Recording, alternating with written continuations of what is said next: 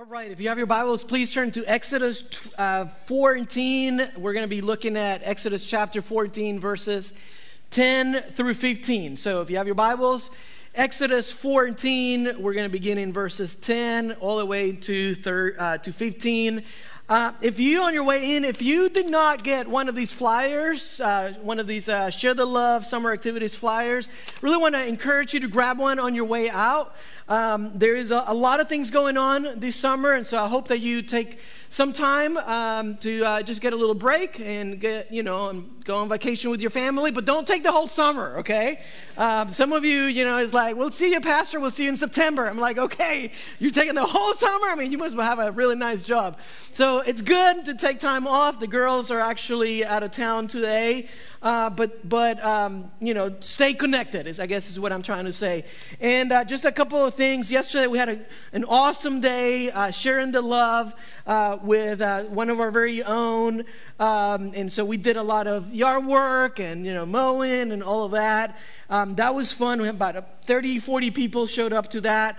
Let's give it up, man. Well, I'm sure you'll get to see video and pictures in the days ahead. But on June 9th, we have summer camp, so be praying for our students. We are taking 30 students to camp, so I'd say that's something that we should be thankful for.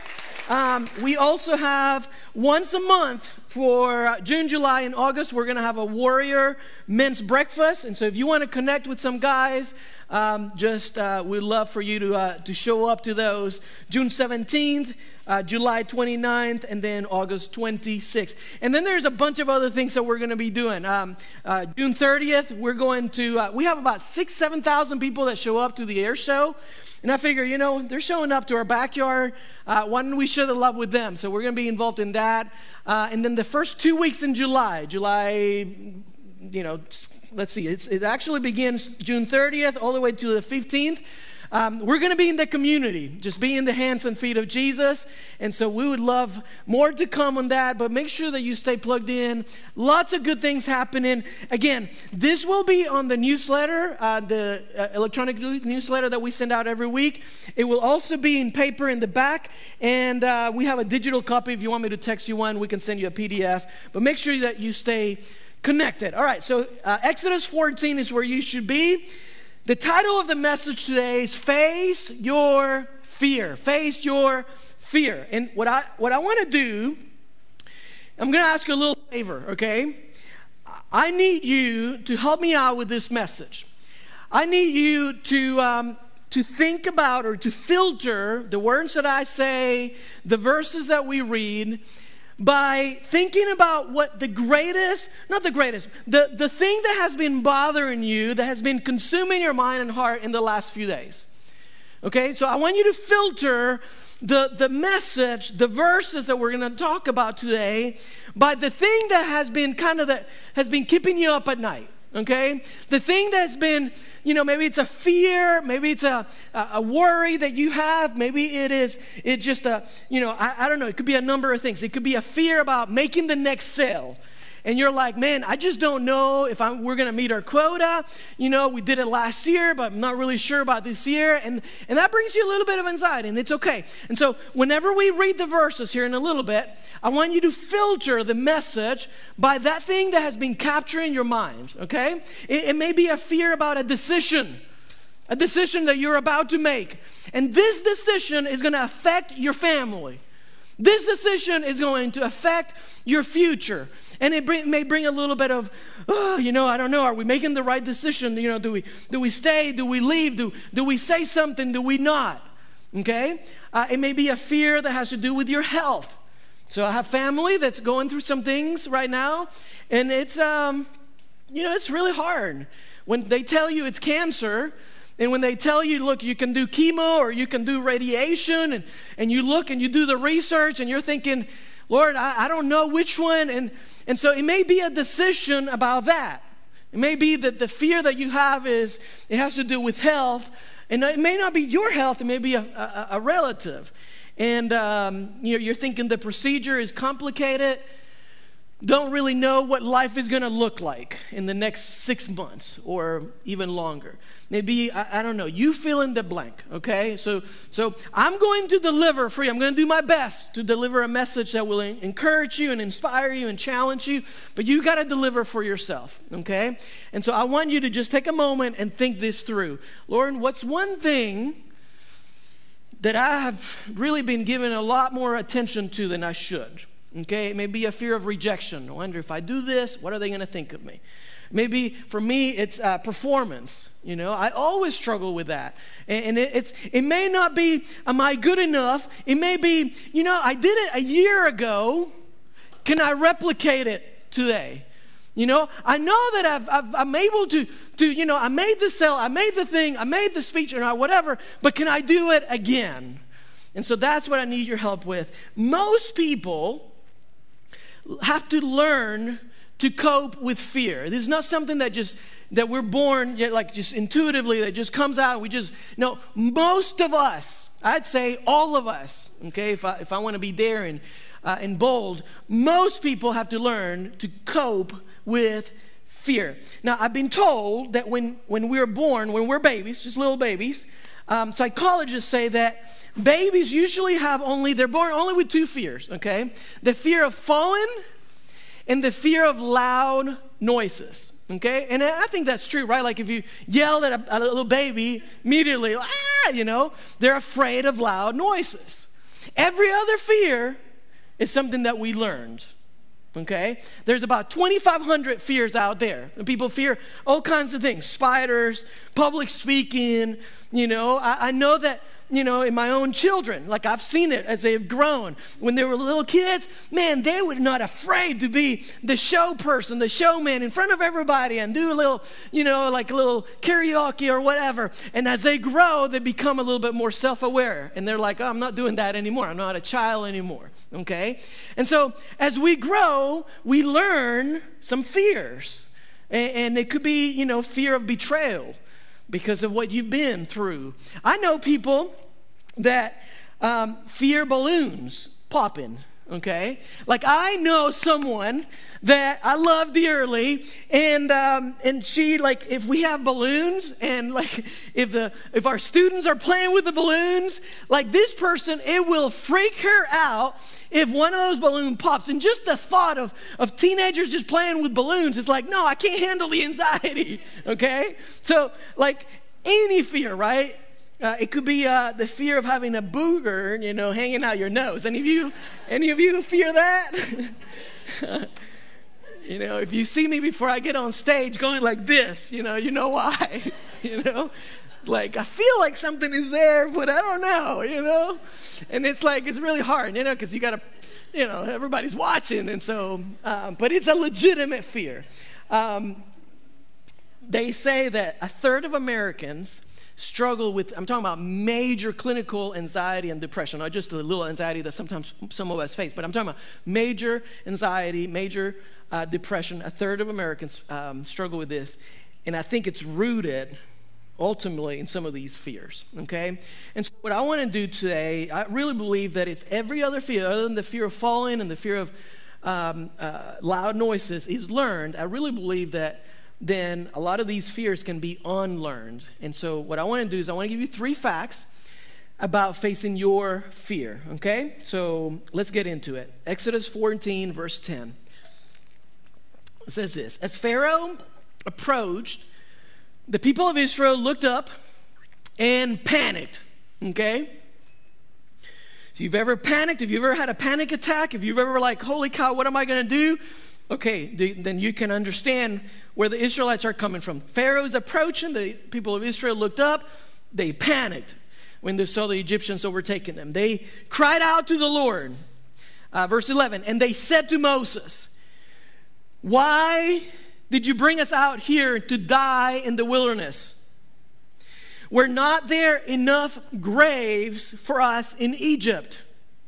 What have you done to us? Why did you make us leave Egypt? Verse 12, didn't we tell you this would happen while we were still in Egypt? We said, Leave us alone. This is what they're saying to Moses. Leave us alone. Let us be slaves to the Egyptians.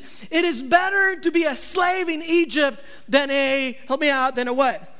And a corpse in the wilderness. So a little bit of the context, okay? The Israelites had just escaped the hands of the Egyptians. They've been slaves for over 400 years, excuse me. And so they're going to the promised land. Okay, they had seen the hand of God in miraculous ways, and they hit, you know, they see the Red Sea, and so they're like, oh, we can't go any further. And here comes the Egyptian army, the most powerful army in the world. And so put yourself in their shoes, okay, or their sandals. If you know, dad joke. Sorry, if my girls were being here, like they would be going like this. Dad, please don't embarrass me anymore. So put yourself in their shoes, right? Because they had no. I said sandals because they have no, in case you, explain it to the person next to you, okay? Please help me out here. Show me some love. Thank you. You know, bless you, whoever that was. But for real, seriously, think about it. Imagine the sound of the horses and the chariots getting louder and louder. The cloud of dust, okay, as the Egyptian army is getting closer, and they're full throttle coming at you, okay? And the question, of course, is how do you manage fear when you feel like that? You have the Red Sea on the one hand, and you have the Egyptian army coming after you. And for you, the Egyptian army may be a boss. The Egyptian army may be a sickness. It may be a financial situation. I don't know what it is, okay? But this is why I'm asking you for help, okay? As we read this scripture, you got to fill in the blank. Verse 10 is clear. It says, as Pharaoh approached, the people of Israel looked up and they what? Say it, church. And they? Panicked. Say it one more time. They what? Panicked. Panicked. They panicked, okay? So three facts. Number one, fear always chooses you. Fear always chooses you. You don't have to go looking for it. Okay? If you don't choose faith, fear chooses you. You don't have to, like, it will come, it will hunt you down. And it's a natural thing. Some of us think that, oh, am I the only one? Am I weird because I'm dealing with this? And the truth is, no, it's a natural thing. It is for, it's your and my default setting. Now, if you're taking notes, I really encourage you to write this down. Fear always comes despite the miracles of the past. Write that down. Your fears will come despite of the things that you've seen God do in your life. Despite of all the miracles and all the like you've seen it. You've seen God at work in your life, and fear will still come after you. Okay? So write that down. Fear always comes despite the miracles of the past. So I went and I looked at this story, and I went backwards, okay, to the weeks and months before this event takes place, okay? So they're on the way out to the promised land. They hit the Red Sea. And so I went back a few weeks before, and I counted all of the miracles that Moses and the Israelites encounter firsthand, like they saw with their own eyes. Did you know that there were at least 29 recorded miracles? 29 recorded miracles where Moses and the Israelites, they were there, and they saw it. They saw the hand of God with their own eyes, and they could feel it, touch it, they could hear it, they saw it happening. Let me mention a couple of them, okay? So remember the Moses staff? Remember how God turned it into a what? Help me out. A snake, right? Like he was coming before Pharaoh, let my people go, and to show Pharaoh and the Egyptians God's power, God says, I'm going to turn this stick, right, a dead piece of wood, and I'm going to turn it into a snake, a living thing. I mean, only God can do that, right? If I had a stick and God could do something like that, you'd be like, whoa, something special is going on, okay? So what else? The Nile River, you know, turned it into blood, and all the plagues. And I'm not going to go over all of them, but the fourth plague, I don't know if you remember it, it was the plague that had all the flies. Remember that one? The Bible says that the Egyptians, I mean, there were so many, millions of flies everywhere. The Egyptians would be eating, and a fly would go in their mouth, okay? They go up their nose. Like, I know it's gross. I'm sorry, right before lunch, you know. Thank you, Pastor Alex. I'm helping you. I'm helping you here, okay? So, but there were flies everywhere except in Goshen. There was this little place where the Israelites were located, where they were living. The flies would not penetrate that place. Now, I don't know about you, but I would be freaking out. Like, there are flies everywhere. I mean, that's just how gross, right? But to know that God's people were protected, I would ask the question, who has the power to control? We have a lot of, I don't know why, but in the summer, we have these huge flies that come into the house. Anytime we let the puppy out, two or three of them come in. And I guess it's not something I'm used to, but yesterday, man, I was trying to watch a movie. Family's gone. I'm just having, at peace, just enjoying life, and this little fly, it was demon-possessed, just all over the place. And I was just hitting the thing. People, if you watch me, you laugh, But who has the power to control flies? And to see that there are flies all over the land, except for in Goshen, because that's where God's people live. To me, I would say, man, that's pretty awesome, right? The Israelites experienced all, darkness over the land, the death of the firstborn, like all the Egyptians' firstborn were died except for the Israelites. And yet, despite all of the miracles, in that moment, they were freaking out. Why is that? Because if you don't choose faith daily, sometimes it's even on just a minute-by-minute basis, fear will come after you, it chooses you. Fear will always come despite the miracles that you have personally experienced in your past. And there are so many examples of giants of the faith. These are people that are like, I want to be like them, right? Like people who walked, when you think of Adam and Eve, right? They walked with God, they were afraid. And the Bible says that when they found themselves, they were naked, they hid behind a tree. You look at Abraham when they were finding out about his wife. He freaked out and he lied about her. You look at even Moses, right? Moses in the burning bush experience, God says, hey, I want you to go back to Egypt and deliver my people from the slavery and the abuse of the Egyptians. Moses is like, no, I left. And I don't know if you remember the story. Like Moses killed an Egyptian, and that's why he left. He escaped Egypt, and he's like, no, I'm wanted for murder. I don't want to go back there. I'm Egypt's most wanted. And so you got some giant of the faith who deal with this subject, right? In Mark chapter 6. You have the disciples. This is another really cool story. They see Jesus multiplying the bread and the fish, and literally thousands are fed, okay? And the disciples, the Bible says that they get on a boat to cross over and to go to another place, and they faced a little storm, and they were all freaking out. Why? Because fear always chooses you. So if you're dealing with fear, I want you to know you're not the only one that struggles with those worries, with that panic attack, with that anxiety. Here's the second fact about your fears. Fear goes away when power or love is present, okay? When God's power and God's love is present in your life, and it doesn't always have to be. Just because you're a Christian doesn't mean that you're always experiencing God's power in your life and God's presence in your life, okay? It is available to you, but I know when there is sin in my life, I'm not experiencing God's presence in that moment. And when I don't have a connection, and I can preach the best message in the world, but my connection with God is an intimate thing that just has to happen on a daily basis.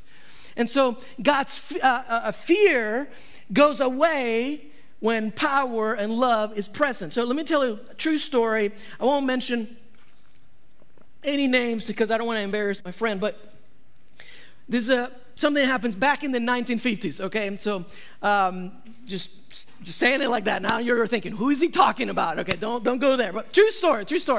Friend of mine who, he said when he was in fifth grade, lived right across the street from his school, and he said that one day after school, after his last class, he had an eighth grader that came and was kind of bullying him. Okay, and his other, so to a fifth grader, an eighth grader is like a giant, right?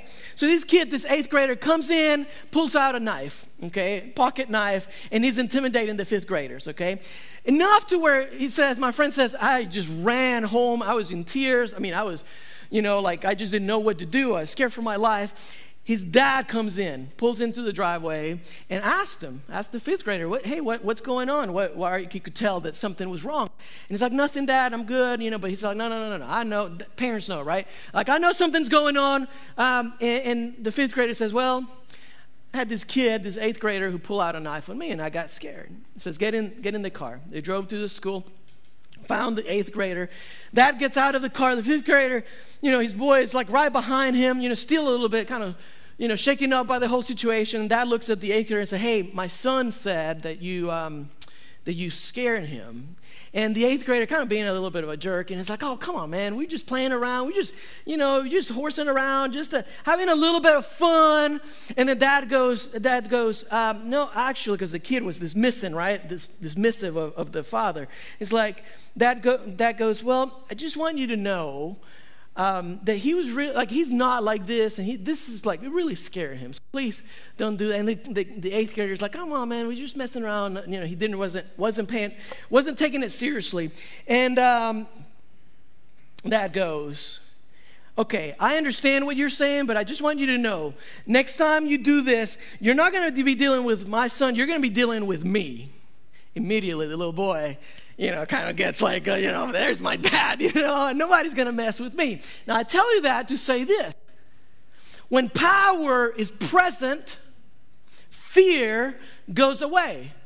And so I don't know what message God has for you today, but I hope is this. If you're a Jesus follower, when the enemy comes after you, you have to know that Jesus comes in and he says, if you're going to mess with my boy, you're going to have to go through me. If you're going to go after my girl, I just want you to know you're going to have to get some of this. The Bible puts it like this. Let's put it on the screen. The Bible says, perfect love, help me out, church. Let's read it together. Perfect love, what? Cast out all fear.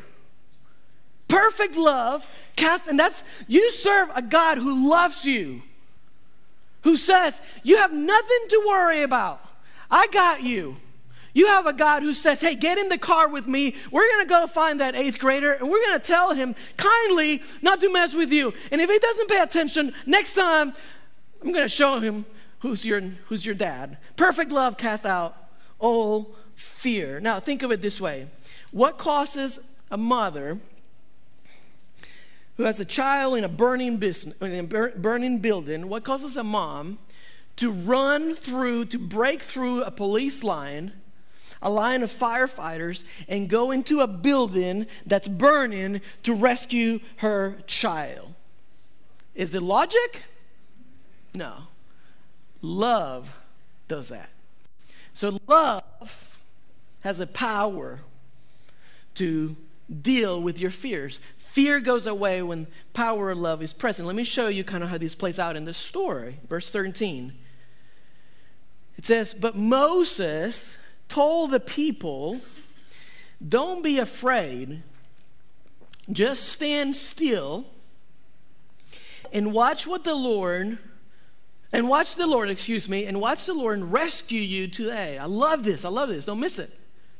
The Egyptians you see today, I love this. To me, this is a picture of a father standing up for his children. And I don't think that this is just, we're not just talking about the Israelites today, but God specifically says the Egyptians you see today, you will never be seen again. Okay?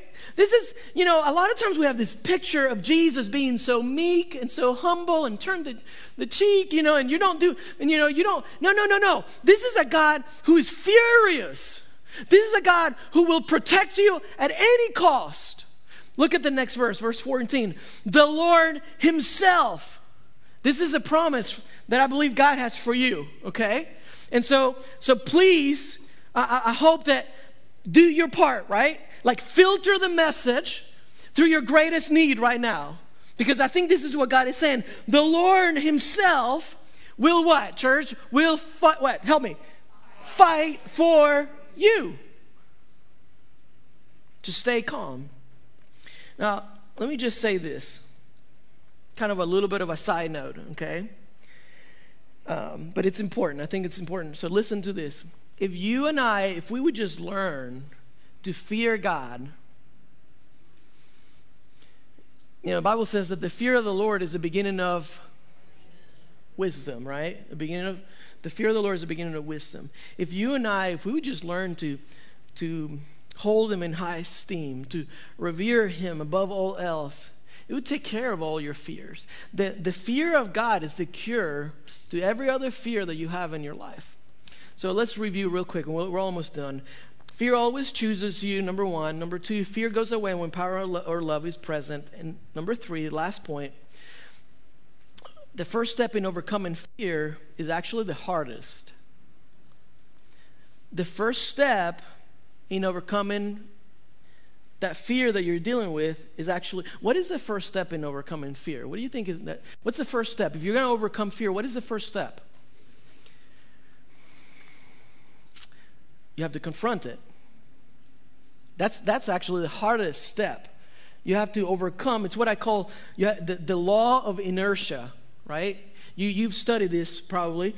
Newton's first law of motion, the law of inertia, it says an object at rest remains at rest unless it's acted upon by an unbalanced force, okay? So this cup right here, you know, an object at rest remains at rest unless it's influenced by another force, right? It's not going to do anything unless it's the law of inertia. Let me kind of illustrate it like this, okay? Pick a fear in your mind. Just pick any fear, okay? I'm going to pick the fear of failure because it's one that I struggle with, okay? But you pick your own, okay? So the fear of failure, the cure for the fear of failure is not success. A lot of times, whatever that fear that you have is, a lot of times we think that it's the opposite. Like, oh, if I can, you know, fear of failure, if I could just have success, I'll be good. Okay, that's my fix. But actually, nothing could be further from the truth. The cure to the fear of failure is actually failure in small enough doses so that you can build up immunity. It's kind of like when you were a kid and you got your vaccines, you know, as you were growing up. They don't give you the whole virus. They just give you just enough so you can build up immunity. And so this is how you and I, this is how we deal with our fears. You have to confront them, whether it's the fear of rejection, whether it's the fear of intimacy, maybe it's a fear of failure or fear of, you know, like you don't do social situations that brings you anxiety. You don't want to, the worst thing that you can do is avoid it. Like if you run from it, it's going to be magnified in your mind. It's going to be like that secret monster, right, in the closet that's hiding in the closet when you go to bed. The more you try to avoid it, the more you try to escape it, the bigger it actually becomes. And so the cure is for you to expose yourself to that fear in small enough doses so you can have small wins and build up immunity. Now, I'm not giving you some sort of like crazy modern psychology. This is what God says. Look at it. Look at Scripture. Verse 15. Then the Lord said to Moses. Watch this, watch this. Then the Lord said to Moses, why are you crying out to me? Tell the people to get moving. So they have the Egyptians on the one hand, you have the Red Sea on the other hand, and they're freaking out, and God's like, why are you talking to me? Don't talk to me. Go ahead and get moving. Now, I know that you want to go back to Egypt. I know that the temptation is to go back to your old life, but I have promised you a better place. There's a land, a promised land that's yours, and all you need to do is you need to keep going forward. You need to get your feet wet. You need to step into that Red Sea, and you're going to wait and see what I'm going to do for you. And so if you don't get anything else, if you don't get anything else out of the message today, I want you to get this. Most of us spend most of our lives waiting for God to split up the Red Sea. But maybe, just maybe, God is actually waiting for you to get your feet wet, right? I'll close with this. I don't know if you've seen the movie Ford versus Ferrari. There's a scene where Carroll Shelby, the race car driver, played by Matt Damon, He's saying when you're a race car driver and you're going so many miles an hour, there's all kinds of fears, right? It says that there's a point when you're going 7,000 RPMs, just everything just fades away. Like the machine just disappears. All of a sudden you have a body just moving in space and time. It says that moment where everything fades away, where everything disappears, where you don't even notice a machine, where you have all kinds of fear, that moment is right there, 7,000 RPM. And when you're in that place, the only thing that matters is this question. Who are you? I don't know what Moses was going through. I don't know what was happening in his brain. I mean, I'm a leader. I lead a few people, definitely not a couple billion people, but I wonder if his mind was racing, if it was going 7,000 RPMs. What do I do? What do I tell them? They're complaining. What's new, right? Like, do we do this? Do we do that? You know? And of all the things that God could have said to Moses, it says, lean into your fear. Step into the water. Why are you crying out to me? Keep going. March ahead. And I wonder if Moses, if he had a flashback to that burning bush experience, when he didn't want to go back, and he was afraid, and he asked God a great question. He says, who am I? Who am I? Why do you pick me? Who am I? It's a great question. And that's a question that I think all of us need to ask ourselves. Let me answer it for you. If you're a Jesus follower, you're a child of Almighty, protected by His power, provided for supernaturally by His immeasurable love for you. So with heads bowed and eyes closed, I don't know what step of faith you need to take, but I do know this. The first step is usually the hardest. You got to overcome this law of inertia by exercising initiative. You have to get your feet wet. And it's the fear of the unknown, right? You overcome fear by exercising faith. So maybe if you need marriage counseling, it's like, oh man, it's so hard. I don't want to get into those waters. But it could save your marriage. Maybe you're here and you're like, I'm trying to lose weight. It's so hard, especially if you've already gotten your feet wet in the past and you're like, I've tried it before. It's even harder when you have to try again, a second time, a third time, right? Maybe you're here and you're trying to resolve some conflict with your family, or you're training for a marathon, or you're trying to lose weight, or you're writing a book. I don't know what God has for you. But I know that the first step is always the hardest. But if you want God to do the supernatural, you got to do the natural part. You got to do the part that's, and just because fear chooses you, you're not going to let it dictate your decisions. And so I wonder how many in this room would say, Pastor, would you pray for me? Or actually, those of you even watching online, Pastor, would you pray for me? There's something that's just been worrying me. Would you pray for me? Wonder, any hands like that? Yep, all over the room. I believe all over online. Pastor, there's just this thing that's just gripping, like just choking me, and I don't know what to do. You pray for me. Anyone else? Father God, you see the hands, you know the hearts. Thank you for reminding us that we're not weird, we're not different. Fear just comes after us regardless of person. Regardless of the miracles that we've experienced in the past. Thank you for the reminder that fear does go away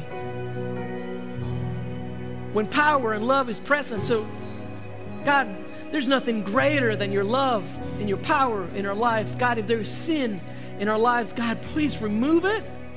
Please forgive us. Give us a new mindset. May we focus on you, God, so that we can walk with that confidence, knowing that you, your spirit lives in us. And God, thank you for reminding us that the first step is always the hardest. Like the old saying, if we want to walk on water, we got to get out of the boat. So God, I pray that we would take the initiative to face our fears. Whether it's a call that we have to make, whether it's a difficult conversation, whether it's having the faith in the midst of a health situation, whether it's trusting you with the next sale or with the next team member, whether it's releasing control. God, help us to receive the message that you gave Moses. To stop crying out and praying, oh Lord, we need help. And just move forward.